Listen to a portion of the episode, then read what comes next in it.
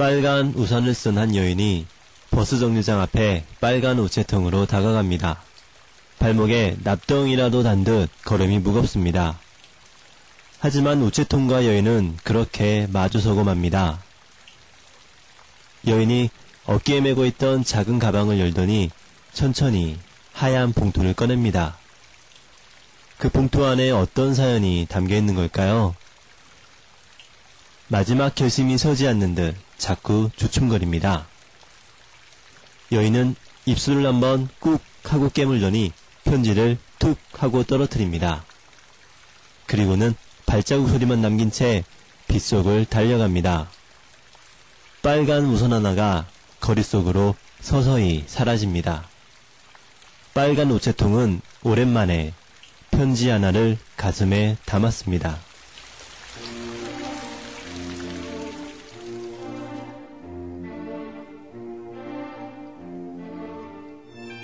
안녕하세요. 고영준입니다. 조금 전에 빨간 우체통과 관련된 이야기 한 편 소개해드렸는데요. 혹시 여러분은 최근에 빨간 우체통 본 적 있으세요? 아니면 손으로 직접 편지를 써본 적 있으신가요? 저는 기억이 없더라고요. 며칠 전 집에 가다가 우연히 빨간 우체통을 보았는데 갑자기 마음이 멍했습니다. 뭔가 잃어버렸던 기억을 알아버린 느낌이라고 할까요? 그만큼 또 마음의 여유가 없었다는 말일 수도 있습니다. 그래서 오늘은 손편지와 우체통에 대해서 이야기하려고 합니다. 우체통이란 단어는 늘 설레임이라는 단어를 품고 있습니다.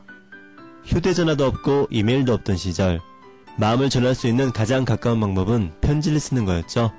보고픈 친구에게, 사랑하는 당신에게, 온갖 멋진 단어들의 마음을 담고 또 글로 담은 뒤 봉투에 편지를 넣고 풀칠을 하고 그리고 우표를 붙이면서 가슴은 풍선처럼 부풀어 오릅니다.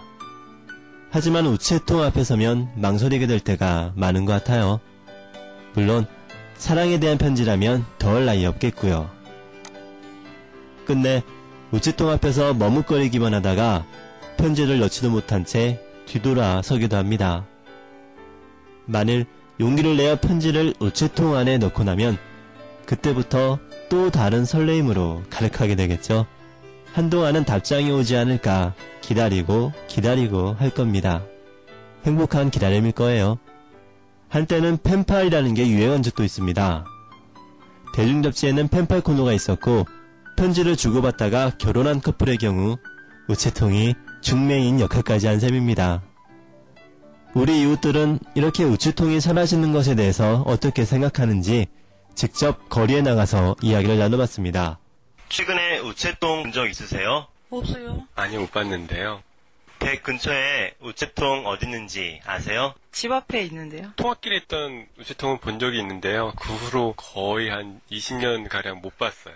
가장 최근에 가장 마지막으로 편지를 써보신 적 기억나세요? 내가 36년생이라서 편지 써본 지가 아주 까마득해가지고 잘 기억이 안 나는데 8년 전에 제가 군 훈련소에서요. 아는 사람한테 그 편지를 썼던 기억이 있어요.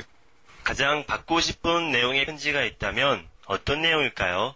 옛날 친구 편지를 받고 싶은데 그런 친구한테서 편지가 왔다면 너무 반갑고 좋을 것 같아요. 옛날 친구들한테 혹시 연락이 온다면 그런 편지 한번 받아보는 것도 재밌을 것 같아요. 어, 그 애인한테 받는 러브레터도 좋을 것 같아요. 대부분은 우체통이 어디에 있는지 기억하지 못하는 분들이 많았고요. 또 대부분은 우체통이 사라지고 있는 것에 대해서 아쉬워하는 분들이 많았는데요. 편지하면 빼놓을 수 없는 게 바로 국군 장병에게 보내는 위문편지였습니다. 예전에는 연례 행사처럼 학교마다 위문편지를 썼는데요. 보통은 국군 아저씨께 이렇게 시작하는 문구였죠. 요즘도 위문편지 있는지 모르겠네요. 사람과 사람을 이어주던 편지, 그리고 그 편지들이 잠시 머물다 갔던 우체통도 시간 앞엔 무기력하기만 했습니다. 바로 그 원인 제공은 휴대전화가 있었고요. 또 전자우편, 그리고 이메일이 있었죠. 번호만 누르면 어디에서든지 보고 싶은 사람의 목소리를 들을 수 있게 됐습니다. 이제 손으로 일일이 편지를 쓰고 봉투에 넣어 풀칠하고 우표를 붙이고 우체통을 찾아가는 일들은 수고스러움이 되어버렸습니다. 예전에는 설레었을 그 순간들이 이제는 수고스러움으로 변하고 있는 거죠. 그나마 왕성하게 오가는 편지 역시 광고지나 고지서들의 차지가 되어버렸습니다. 우체통과 관련된 생각을 하다가 몇 가지 궁금한 점이 있어서 현재 우편 배달 업무를 맡고 계신 분을 찾아 이야기를 나눠봤습니다. 전주 중앙우체국에서 16년째 우편 배달 업무를 하고 계신다는 분인데요. 우편집배원 전종관님을 만나보겠습니다. 빨간 우체통이 줄으면서 학생들이나 우리 아주머님들께서 빨간 우체통을 못 찾아서 저희들을 재밌고 오토바이를 타고 배달할 때 이거 편지 한 장 좀 붙여주시면 안 될까요? 라는 그런 말을 들을 때 저희들은 네 제가 붙여드릴게요 말을 하면서 받아갖고 오지만요 참 그럴 때 안타까운 심정이 좀 들긴 합니다. 우체부라는 명칭이 맞나요? 아니면 집배원이 맞나요? 지금 현재는 우리 우체국 내에서는 정보통신원이라고 명칭을 새로 했는데 친밀감이 있는 집배원이란 명칭을 아직까지 지금 쓰고 있습니다. 우편 배달을 하시면서 가장 기억에 남으셨던 일 생각나세요? 군대 간 아들의 옷을 배달했을 때 어, 우리 어머님이 반갑게 맞아줬을 때 고맙다고 하고 눈물을 보였을 때 참 보람 있다고 생각하고요. 그 다음에 또 등기우편물도 가족 간에 받는 사진을 갖다 줄 때 고맙다고 이 주민들께서 음료수 하나라도 이렇게 내주시는 그런 장상이 저는 참 그때 참 보람을 느낍니다. 인터뷰를 하면서 전종관님은 계속 밝은 표정이었는데요. 아들의 옷을 받은 어머님의 이야기를 할 때는 잠시 생각에 잠기는 듯도 했습니다. 그리고 새로운 사실도 알았는데요. 집배원이라는 호칭보다는 지금은 정보통신원이 맞는 말이라고 하네요. 그래도 집배원 아저씨라는 느낌이 저는 더 친근하고 좋습니다.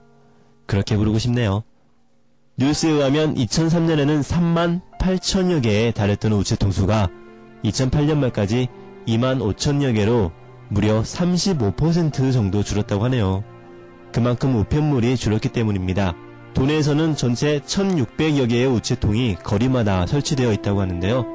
이처럼 하나둘씩 빨간 우체통이 사라지다가 나중엔 우체통을 구경하러 박물관에 가야 되는 게 아닌지 모르겠습니다. 예전보다 거리의 우체통이 많이 사라진 것은 사실인데요. 우체통과 관련된 소식 하나 알려드릴게요. 본인이 위치한 가장 가까운 우체통이나 지역별 우체통을 알아보고자 하려면 전북 최신청이나 우정사업본부 홈페이지 또는 각 우체국 홈페이지에서 우체통 찾기, 우체통 찾기를 클릭하면 바로 확인할 수가 있습니다. 인터넷 주소 알려드릴게요. 전북 최신청은 jeonbuk.koreapost.go.kr 전북 코리아 포스트 go.kr이고요.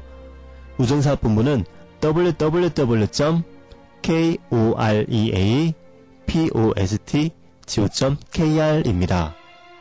혹시 기억 안 나시면요. 인터넷 검색창에서 전북체신청이라고 검색하시면 됩니다. 여기에서 제공되는 서비스는요. 지도 위에 우체통을 클릭하시면 우체통의 주소와 자세한 위치, 담당 우체국, 우편물 수집 시각도 확인할 수 있다고 하네요. 편리한 정보인데요. 일단 저도 저희 집 근처 우체통이 어디에 있는지 한번 찾아봐야겠습니다. 빨간색 우체통과 동전을 넣어야 하는 공중전화기. 돌이켜 생각해보면 기억이 나는 것들이고 간절히 그리워지면 추억이 되는 것들이겠죠? 끝으로 인터넷에서 보았던 글귀 하나 소개하면서 인사드릴게요. 우체통이 빨간 것은 그 안에 넣은 내 편지를 읽어서다. 우체통은 내 편지를 읽고 나만큼이나 부끄러웠나 보다. 안녕히 계세요.